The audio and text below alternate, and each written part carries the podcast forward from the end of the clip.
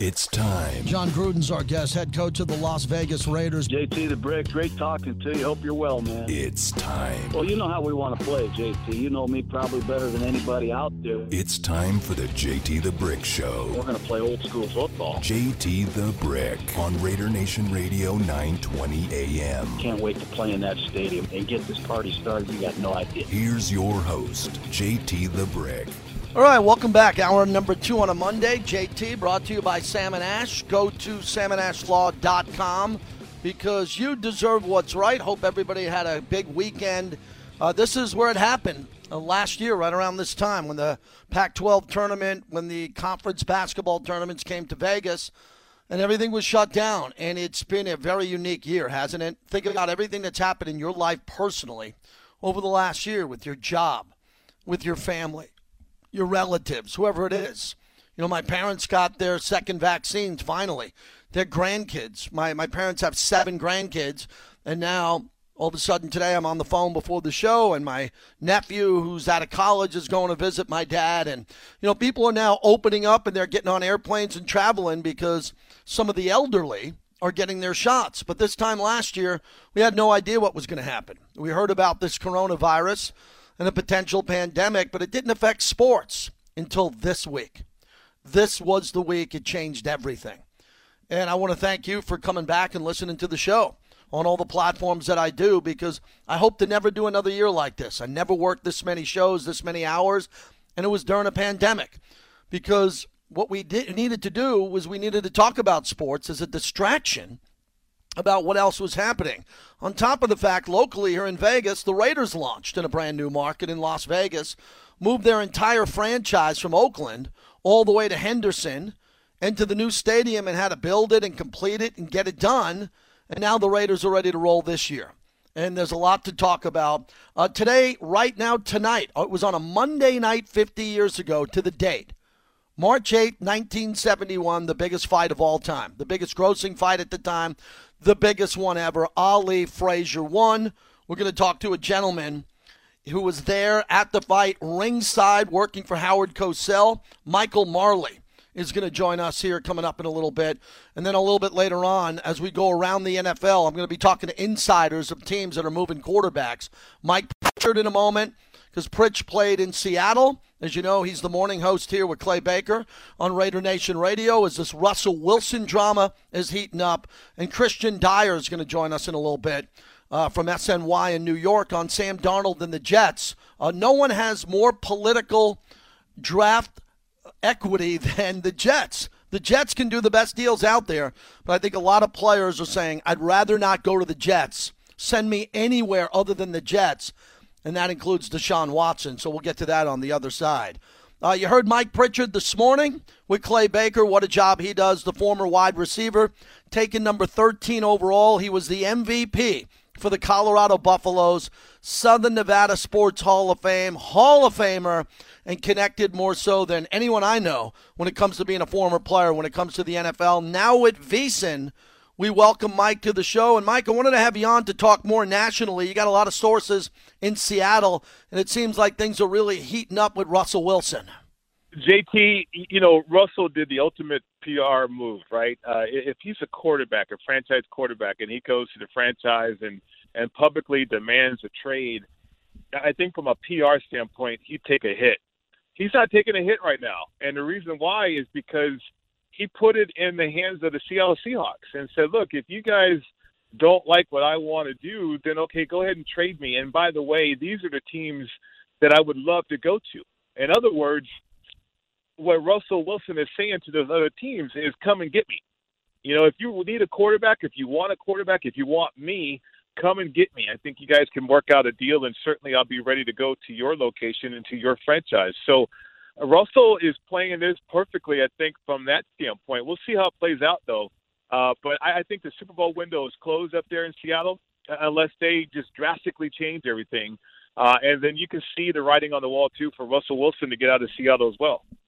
Yeah, I agree with you on that. You make a great point. I think the window is closed for the Super Bowl unless they do some drastic things. They had a great back end of the defense over the years from the Legion of Boom onwards. They've tried to bring in and mix and match some edge rushers that they've been fortunate with. They had Marshawn Lynch. They had receivers at times that played at a high level.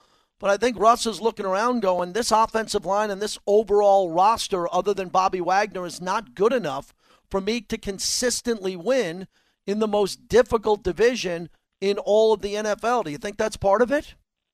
I, I do. I do. They gave up a lot, a ton for Jamal Adams on top of that. Uh, and so if you're Russell Wilson, you're running around for your life back there. Uh, you know you can make it happen. You know you've won Super Bowls for this franchise too, and this franchise goes out and overpays for a defensive back. I mean, I love Jamal Adams, I do, but I don't know if a strong safety is going to help you win a Super Bowl the way that a quarterback will. Uh, so why are you giving up all that draft equity and and capital where you can help out that offense and help out Russell Wilson? So there's there's a little bit of that. He's on another offensive coordinator because Pete Carroll fired the other one. Um, so it's it's that turnstile, JT. Is that revolving door, that unsettled nature. I think when you're when you're Russell Wilson, uh, you just want you want to avoid that at this point of your career. I think I think he wants that continuity. I think he wants to be loved again, and, certainly he wants to uh, have a chance to win another Super Bowl, and that's what he's looking for. Uh, someone, someone, or some franchise that can be on the same page as, as Russell Wilson. Now, a lot of fans will say that's wrong. Why does the player have that much control? But you think about players and later on in their career, and certainly the dollars that they're making right now. Uh, I, I I see their points, JT. They're the CEO. Uh, you know, they they're the face of that franchise, and and they, a lot of times they want it to be right. And if it's not right, uh, this is the way that they tell everybody that it's not right. Mike Pritchard is our guest. What a player he was. Great sports talk radio host. Catch him now at VSiN. Uh, Mike, when we go to Deshaun Watson, what's changed on your show? Because your show on VSiN, you're also looking at the odds of where he's going to land from a gaming perspective. And they let J.J. Watt go. DeAndre Hopkins left. They haven't been they've been doing well with personnel. And now the one guy they want to hold on to, it doesn't seem like they're going to be able to do it. Has it quieted down over the last week or two, or do you think it's going to uh, pick up heavy here over the next two weeks? How do you see that? I, it should pick up. I mean, if the Houston Texans know how to do business, it should pick up. JT, they don't have a first round or a second round pick this year. And so you're going to hold on to a player that clearly wants out of there. Uh, and all because you want to prove that you guys are right as an organization. I mean, Deshaun Watson doesn't want to play there. I don't think you can do anything as an organization to convince Deshaun Watson otherwise. So go ahead and trade him and get the multitude of picks that you can receive from a Deshaun Watson trade to help your team.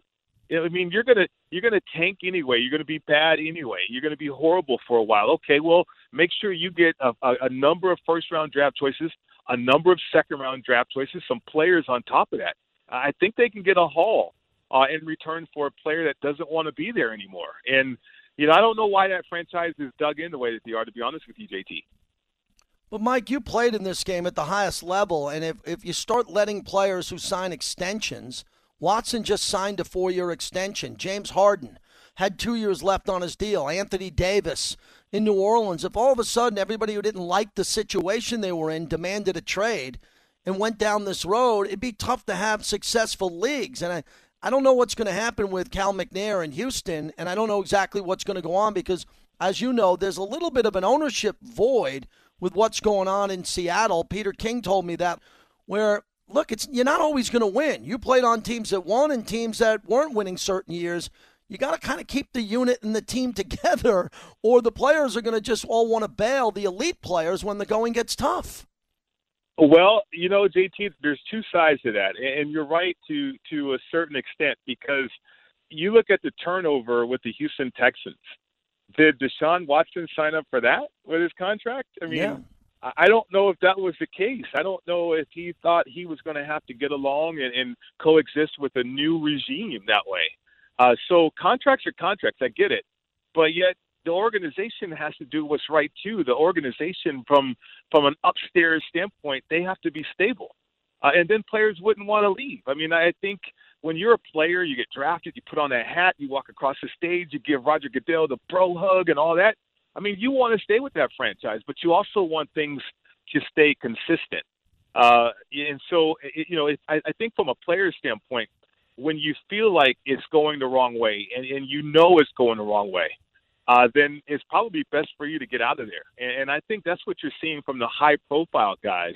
Now, obviously, a lot of players in the league, they don't have this type of leverage. Uh, but a lot of these players, a lot of players don't run into these kind of situations when you're the face of a franchise. And, and therefore you want so much for your career and you know, you know you're running into a brick wall every Sunday.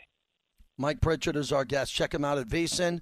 All the gaming work he's doing. Also, my teammate on Raiders Radio. And Mike and I anchored the draft on the radio, uh, radio for the Raiders this past year. And Mike, you told me something that stayed with me ever since on Derek Carr. You wanted to see him become an elite quarterback. And you broke down for me the difference between Carr and Patrick Mahomes. And that was the ability to look off a safety better, be able to do more things outside the pocket, and elevate his game. Did you see enough from him to think he's on the road to being elite, or is his ceiling right about here and the Raiders are only going to get so much out of him? JT, I did see enough to where he took that next step. Absolutely. I think a lot of people are excited about uh, Derek Carr. I think Derek Carr is excited about his own level of play. Um, Derek Carr had comments recently in terms of, okay, I'm entering in my prime. I mean, not a lot of 30 year old quarterbacks say that, but I think that's the confidence level of Derek Carr saying, look, I'm entering in my prime. I really love this offense. And he does. You can see it. Um, there's some other things he needs to work on, obviously. You know, Derek Carr had the most fumbles out of any offensive player in the National Football League last year. So he's got to clean that up. But as far as quarterbacking, manipulating the pocket, uh, manipulating and moving defenders where he wants them to go to open up throwing lanes, yeah, Derek Carr is starting to understand that. So I love his footwork in the pocket too. I think he's balanced. I think he's got confidence. It's just holding on to the ball. And then the next step for me for Derek Carr, JT, is to become a playmaker. I think today's NFL quarterbacks, they're no longer pocket passes. They're, they they are pocket passers, but they have to be playmakers too, uh, and those are the difference makers. And, and certainly, you know, if you have the arm talent like a Tom Brady uh, and stuff like that, or Aaron Rodgers, uh, you know, certainly that that gets you by. But you also have to be able to make plays with your legs, and and I think Derek Carr could do that. He's athletic enough to do that. He's just got to be more consistent with that part of his game. All right, we have many things in common. One for me that I don't have in common is I didn't win an MVP in college on a national championship team, and I didn't play wide receiver in the NFL like you, but we both have two radio shows. So you prep for an mm-hmm. early morning, morning drive show on an NFL flagship, and then you go to VSiN and you're talking about gaming and how listeners want to bet on games and in game betting and previewing games. What is your typical day now like as a radio host with two different styles of radio shows? I have two different styles of shows like you. How does it work around your day? How do you mentally prepare for that? Oh, it's tough, man. I I didn't know it was going to be this tough. To be honest with you, JT, I, uh, it's a grind sometimes, but you, you got to love it, right? You got to love what you do. I think working with VSiN and opening up that part of Vegas that I wasn't privy to for so long, because as a player, I, I couldn't step foot in the sports book. I, I was too scared that the FBI would knock on my door, right? So uh, I didn't want any part of sports wagering, and and now that my eyes have been open to it, uh, and seeing everybody participate and talk to some of the sharpest betters, sports betters you can find. I mean, it's incredible. It's eye opening, and and it's a thrill to be on on VSiN, the network uh, across the country, and and really be able to talk sports and sports wagering. I mean, I think uh, that's a great combination. And then the flagship in the morning, uh, it's ability to talk football, to talk about my hometown team, which is the Las Vegas Raiders now. So it's a different energy, but prepping for it, it, it's a challenge, but but it's something that I'm enjoying right now. I always tell people this about you. You played in the NFL. You had a really good career. Who was the best player you played with on each of the three teams that you played mm-hmm. for in the NFL? I think I know the answer, but I'd like you to tell it to our audience. Well, obviously, Deion Sanders uh, in Atlanta was the best player. Uh, I mean, he's one of the best players I've ever seen, next to Bo Jackson, of course. But uh, Deion Sanders um, in Denver was John Elway. Even though my locker was next to Shannon Sharpe, I still put John Elway up there. Uh, and then in Seattle, it gets tough in Seattle because I played with Warren Moon for a couple of years, and Cortez Kennedy too, though. Uh, JT, I, I played with Cortez my entire career, and uh, rest in peace to Cortez. And, uh, and the guy was just a phenomenal, phenomenal athlete for a big man. Uh, so I'll put Warren Moon and Cortez Kennedy in a tie uh, up there in Seattle. But yeah, John Elway, and then of course the great Deion Sanders out in Atlanta. And then how about your teammates in Colorado when you won a national championship? Not not Yeah. too shabby with those guys, huh? No, no, those are my brothers, man. I mean, Eric Bieniemy, uh, Alfred Williams, uh, Greg Biekert, uh, Chad Brown. I mean, I can go on and on and on. Dave McCloughan. Uh, So many great players and, and that we had on that roster that led to a national championship, and and then all Americans, uh, college football Hall of Famers as well, Kanavis McGhee and Charles Johnson, Darian Hagan. I mean, you can go on and on and on. Just legends uh, in the state of Colorado, and and to this day, to this day, JT appreciate it. Uh, I mean, we we won that national title, like you said, back in 1990, and and to this day, you know, you still get fan mail and you still get people that are appreciative uh, of that time and and that journey, and certainly the accomplishments that we had that year. Well, thank you, Mike. I value us working together, but I value our friendship even more. Thanks a lot for doing this. Always great to hear from you. JT, uh, my pleasure, man. Anytime. Always my pleasure, Mike. Whenever I get a chance to hang out or talk to Mike Pritchard, I'm better off for it. Coming up next, Michael Marley ringside for Ali Frazier won 50 years ago tonight. The acclaimed boxing columnist from the New York Post on one of the greatest and biggest and most impactful sporting events ever 50 years ago tonight.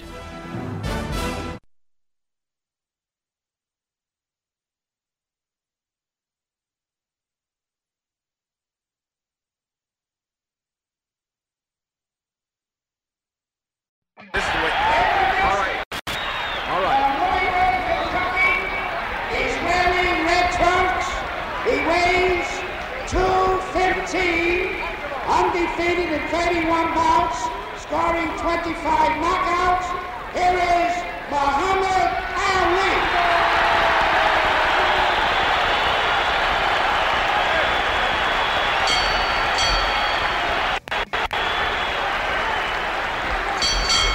His opponent from Philadelphia, Pennsylvania, he's wearing green trunks. He weighs 205 and undefeated in 26 bouts, scoring 23 knockouts, the heavyweight champion of the world, Joe Frazier. JT back 50 years ago tonight on a Monday night. Ali Frazier won. Many people consider it one of the greatest and most important, relevant sporting events in the history of our country. Michael Marley was there. He's been a boxer, a boxing columnist at the New York Post, an Emmy Award winning producer for Howard Cosell at ABC Sports Beat, and he also managed several world champions, and he joins us on the 50 year anniversary. Michael, thanks for your time. Thanks so much for doing this. How are you? Good to be with you, legend. It's been a long time. Last time I spoke to you was when Mike Tyson was in his reign of terror. And it was a reign of terror. Tell me what you brought 50 back years. ma- magic, hearing ring announcer Johnny Addie's voice brought back the magic of that night at the Garden. Tell me about that. You're a 20 year old college student. Your connection to Ali. How did you end up at the fight ringside? Well, when I was about 12, 12, 12 and a half, I became fascinated by Cassius Clay, who was a young uh, professional heavyweight. And I started following him through the newspapers. I started in what I grandly named the International Cassius Clay Fan Club. I, I took memberships. People would send me $5 to join. I had a newsletter called the Louisville Lip, which I sent out about once a month. And I wrote, most importantly, I wrote letters to uh, Clay at his home address in Louisville, Kentucky. It was so long ago they didn't even have zip codes. He never responded. Then one day I picked up the paper in Boston, and it said that the rematch with Liston was going to be in Boston. I called up the Statler Hilton Hotel. I asked for Muhammad Ali. They said nobody there by that name. I said to the operator, please check for Cassius Clay. He picked up the phone, and I recognized his voice right away. And I said he had a record album out on Columbia Records called "I Am the Greatest," and I quoted from it. I said, If you sign to fight me, you need speed and endurance. But what you need most of all is increase your insurance. So he said, You're the kid that writes me the letters, the kid with the fan club. He said to me, Are you white or are you a colored boy? I said, I'm colored. I'm colored white. Is that an issue? He said, No, I was just curious. Next day, I met him in the hotel lobby. I went to the press conference with Ian Liston. And from then on, I became uh, almost part of his entourage. Michael Marley is our guest. So the night of the fight, 50 years ago tonight.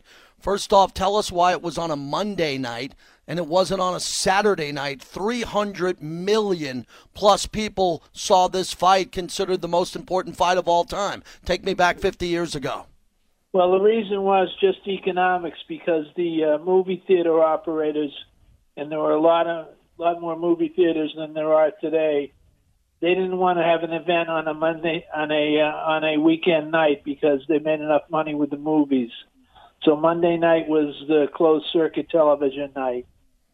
But the the whole event was majestic and magnetic. And one thing I think JT that's been forgotten, it was like a racial tension convention because a lot of people, uh, younger people like myself, uh, we worshipped Ali. Some people like Joe Frazier, but there were a lot of people who were not so much Frazier fans as they were anti-Ali because of his stand against Vietnam.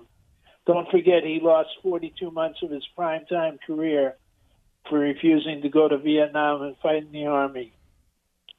Michael Marley's our guest. I've watched this fight over 50 times. I watched it again over the weekend on the special that ran on ESPN and ABC, and I want to get to the fight – and the backdrop as they were building momentum for the fight, and Ali was taunting Frazier. Frazier was the heavyweight champion of the world. Can you tell me about Team Ali? What went wrong, if anything, for the training for this fight, knowing it would go 15 rounds, and both of these gentlemen almost killed each other in the ring? Well, you know, and then it continued in their second fight, which was really not spectacular. And then the third fight, which was almost uh, they almost beat each other to death, the Thrilla in Manila. So they were always going to be great and awesome rivals. But Ali had ring rust. He'd only had two fights since he came back after the Vietnam episode. He fought uh, Jerry Quarry in Atlanta, and then Oscar Bonavena at the Garden. I think he should have had a private fight under live boxing conditions, but he didn't. And uh, look, the fight I, I looked up the scoring the other day just for fun.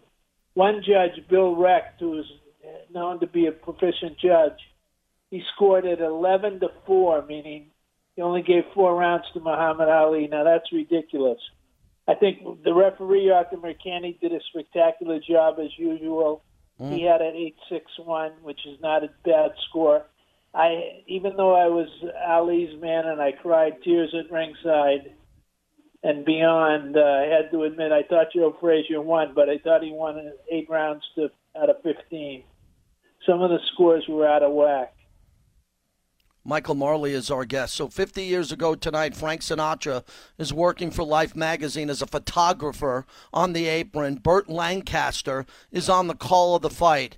As a young boy, tell me what it was like looking around Madison Square Garden to see how packed it was. People wearing tuxedos, suits, women coming in dressed to the nines, and how big of a night it is. It was big all around the world, but inside the garden, the sights, the smell. What do you remember most 50 years ago tonight? I'll tell you one thing I remember, I'll never forget is there was a, uh, a nice looking black lady three rows in front of me, and she had on this cornucopia horn of this hat. The, the hat was about five inches tall by itself, and some people were complaining about her blocking the view. She didn't take off her hat, and nobody asked her to. Why? Because it was the Queen of Soul, Aretha Franklin.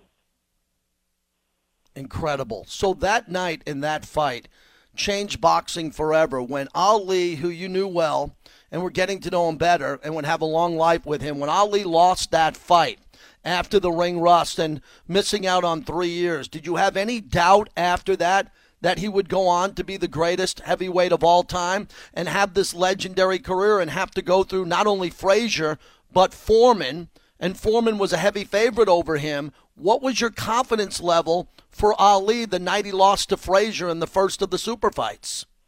You know, I became good friends with Joe Frazier towards the end of his life. He and I were supposed to write a book together, but I let law school, my law school studies get in the way. But he always used to say to me, You're okay. He says, But I know you're a clay man. I said, Joe, I don't deny it. I met him first. I idolized him, and he's treated me like a king. Uh, so, uh, yes, I am a clay man. But you can never doubt Ali. As he used to say, if, if Cassius says a mosquito can, can uh, uh, pull a plow, don't ask how, hitch him up. I mean, he was the man that did the impossible. He said the impossible. And don't forget, in those days, he used to predict the round that he would win in. Michael Marley, as we wrap it up, the acclaimed boxing columnist for the New York Post.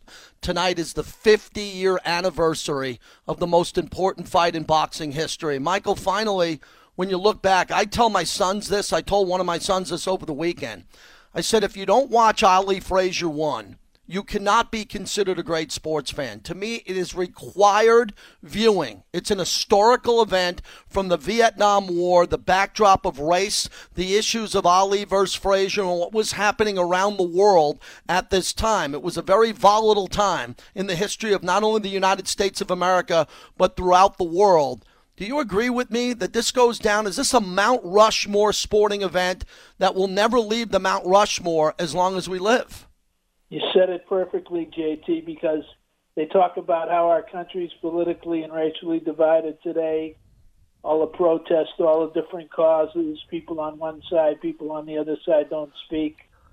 Uh, we had a riot at Congress, uh, but America, America was divided that night. The Ali camp and the Frazier camp. Very few people were neutral, but classic boxing and I think the most important sports event of all time. I would agree with you. I think it is the single most important sporting event of all time. And I'm a sports talk radio host that is lucky to be in this profession and talk to a gentleman like you. Uh, Michael Marley, enjoy your anniversary tonight, man. You you played a big role in this. I'm thrilled we were able to connect. I really appreciate you coming on. JT, you're a legend yourself in broadcasting. Thanks so much. Good to speak. You got it. You. There, Thank you. Michael Marley, who was ringside. What a story. As a 12 year old boy, he comes up with the Cassius Clay fan club. He tries to get in touch with him. He finally cold calls him in a hotel. And then Ali puts him in his entourage and has him ringside at the greatest sporting event of all time 50 years ago tonight. Ladies and gentlemen, please understand this.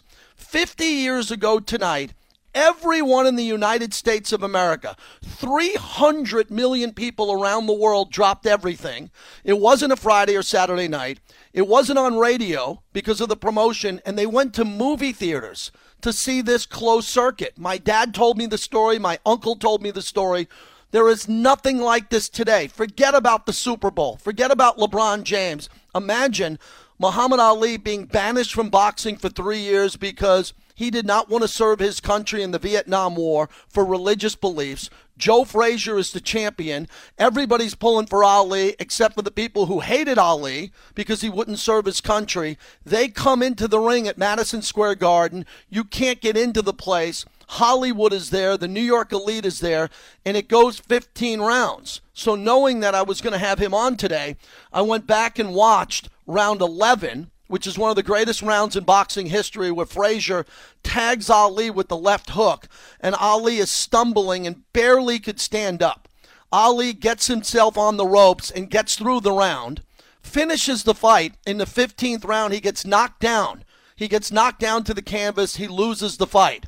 And then he wins the next two.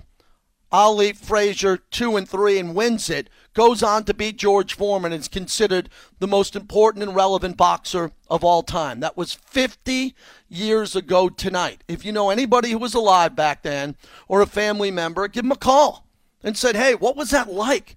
Because we'll never see it again. It's not like a Final Four. It's nothing like we've ever seen in our life. And we have to look back on history and we have to embrace it. We have to remember this. And as again, as I told you as we were talking to Michael Marley, at this time in your life, you should go back on YouTube and watch the entire fight and to see what you missed out on so you can educate yourself on the biggest sporting event in the history of America. It was that fight. It was bigger than Babe Ruth. It was bigger than Michael Jordan. It was bigger than Wayne Gretzky, and it's bigger than anything now. 50 years ago tonight, Ali Frazier. Thrilled that we were able to talk to Marley. We're going to talk about Sam Darnold and the Jets coming back. What I'm going to do over the next week or two is we're going to go around the league. We had Mike Pritchard on to talk about Seattle and Russell Wilson, Christian Dyer on Sam Darnold and the Jets. We're going to go to Houston and John McClain. John Clayton is going to join us this week. I got this thing locked in as free agency is here. And no surprise, as Ian Rapoport reported in the last hour, the Raiders are releasing Lamarcus Joyner. He was set to make 9.95 million in this cap environment. That was tough to make sense of. Another starter available in free agency. Lamarcus came to the Raiders from the Rams, supposed to play safety and slot receiver. He didn't live up to it. He made a lot of money, and the Raiders now, what they're doing, they're paying the price for oversigning some players financially, but you can tell the seriousness of this for the Silver and Black as they are gutting some of their roster to get under the cap to bring in better players. And I think there are better players than Lamarcus Joyner who can help out the Raiders going forward. You know, I don't blame the Raiders for making the decision. They thought he was that player. They thought that Littleton was that player too. And if they did it to Joyner, they can do it to Littleton next year if he doesn't save his job this year. This is what's happening. You make a mistake financially, you clean it up. And the Raiders are doing some cleaning up now. Richie Incognito, Gabe Jackson, a really good player. Man, Gabe is a hell of a player. Now they have to make a decision on Trent Brown. And Trent Brown's thinking, wow, if they let Lamarcus Joyner go, are they coming for me? Yeah, I think they are.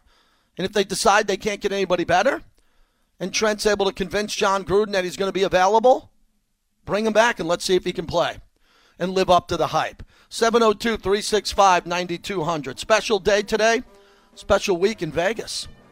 We have college basketball players throughout our city.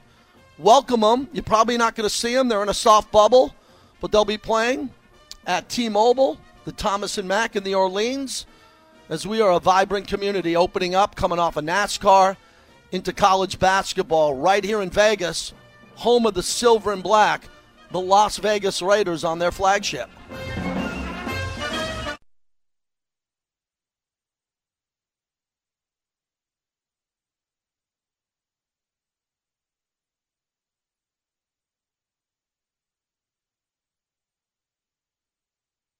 There was a report a few weeks ago from Adam Schefter that you are listening to offers for Sam. You're, you're taking those calls.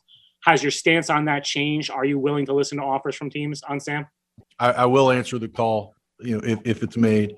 As it pertains to Sam, I mean, I, like I said, Sam Sam's a we think a dynamic player in this league with unbelievable talent and who's really really has a chance to really hit his outstanding potential moving forward. But um, you know, like I said earlier, if calls are made, I, I will I will answer. That's really transparent. That's Joe Douglas, the GM of the Jets. The Jets have more to give than any team with all their first round picks, what they have coming up on some deals that they made, and the Jets are in the number one media market. And they have Sam Darnold, who they're willing to move. JT, back with you as we get ready and we continue to cover this quarterback carousel and how it affects the league, the division, the conference. And we're all on the same boat here, everybody. We just watched Tom Brady leave a team in the New England Patriots, leave his conference, and go to the NFC without any preparation, not able to play any preseason football, have OTAs, and win the Super Bowl. And win the Super Bowl by beating Drew Brees and beating Aaron Rodgers in Green Bay. Now, it's Tom Brady. I get it but you got to be more confident than when you were last year on rebooting with the quarterback. If Brady can reboot at 43 and leave the AFC and win a Super Bowl in the NFC, you got to believe that some of these other quarterbacks are worth the risk. And that's really been the big topic of the offseason that affects a lot of teams, not really the Raiders here in Vegas, because the Raiders are in a very good situation. They have a top 10 quarterback a top 10 quarterback in Derek Carr, but not a top five quarterback. And for those who are wondering Well, how does Derek Carr become a top five quarterback? He doesn't need to. Trent Dilfer won the Super Bowl. Brad Johnson won the Super Bowl. Jeff Hostetler won the Super Bowl. You don't have to be a top five quarterback to win the Super Bowl. But in order to consistently go back and go through a guy like Patrick Mahomes and Justin Herbert, you really got to be in a position where you're going to do something special. You're going to do something special and you're going to win consistently. And I think most Raider fans that I talk to believe that Derek is that guy who can do that. Uh, Derek was out at the track yesterday. I thought that was a great PR move for him. He took a helicopter in.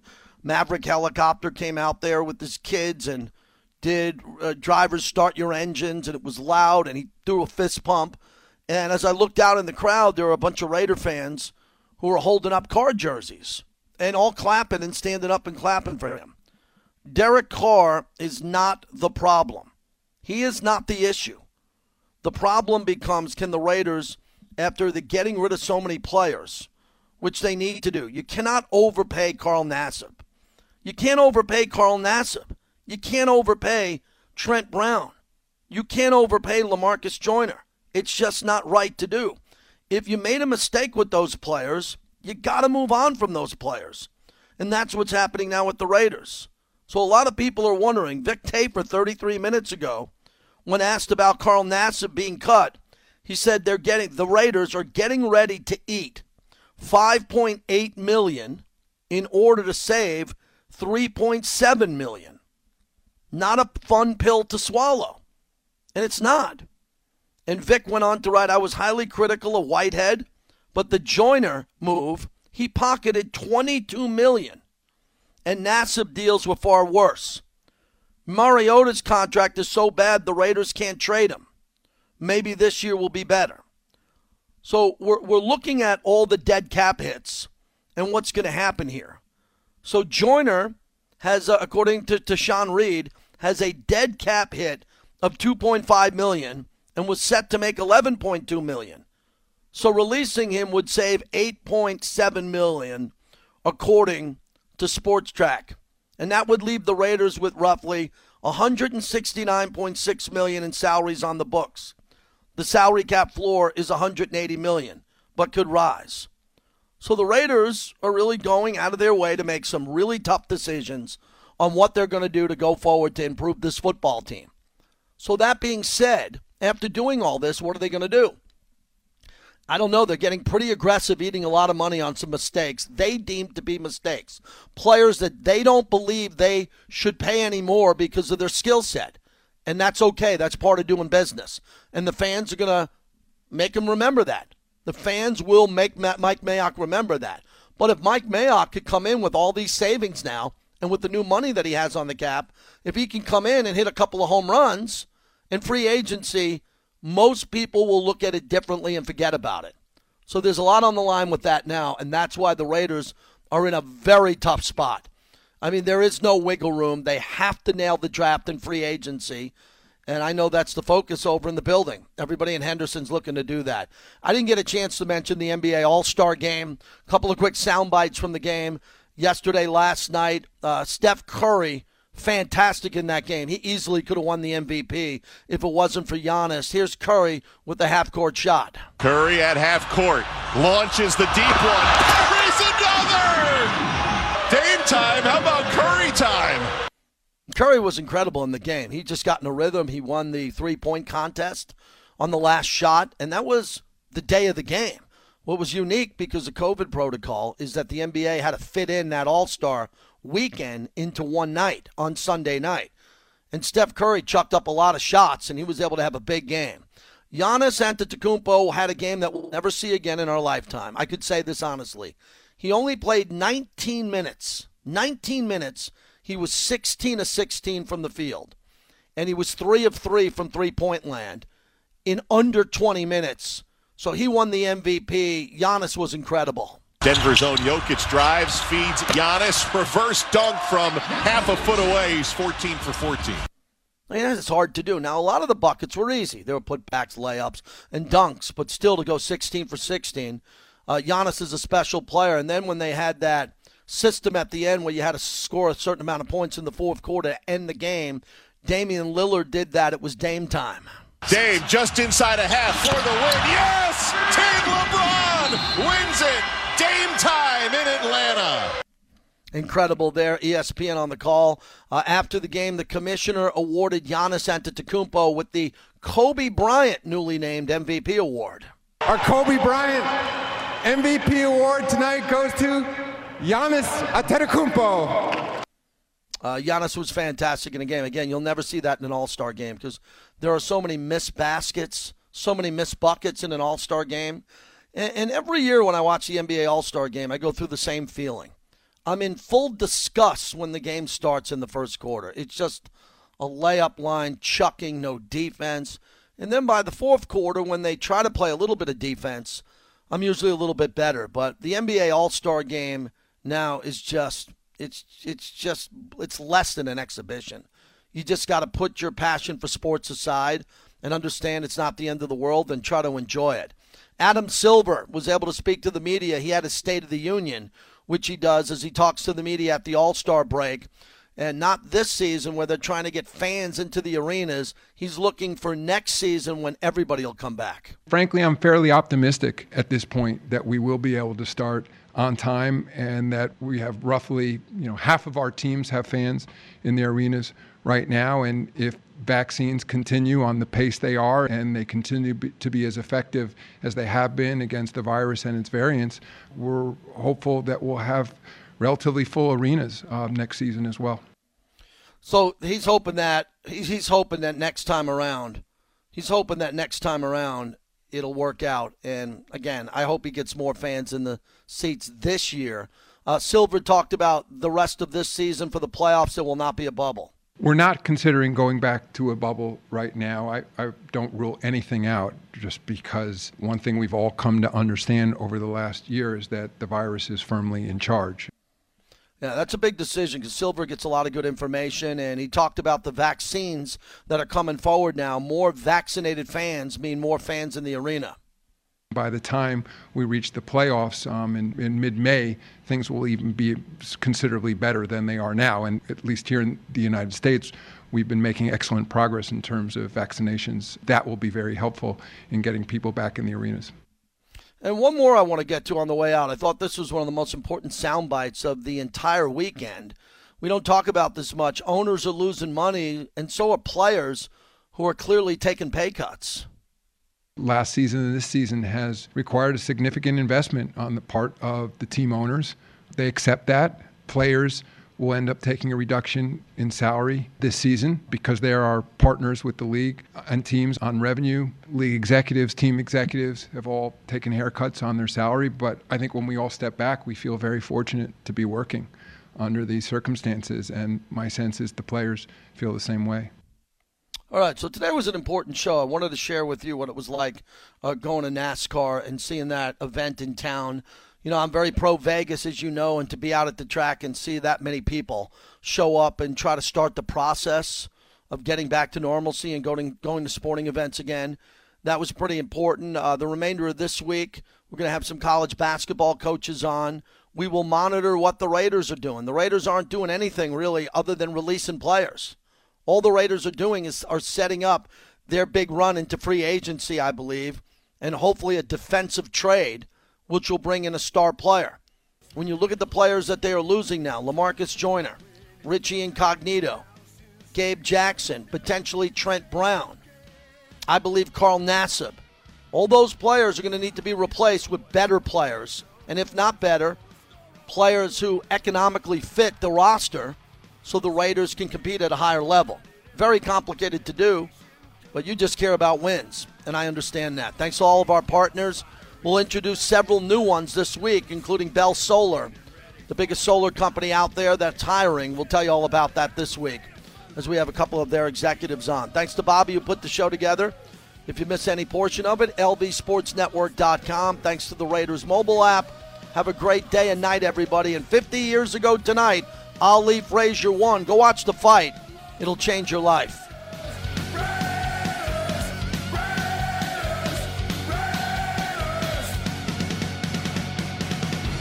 Have a good night, everybody. All right, take care.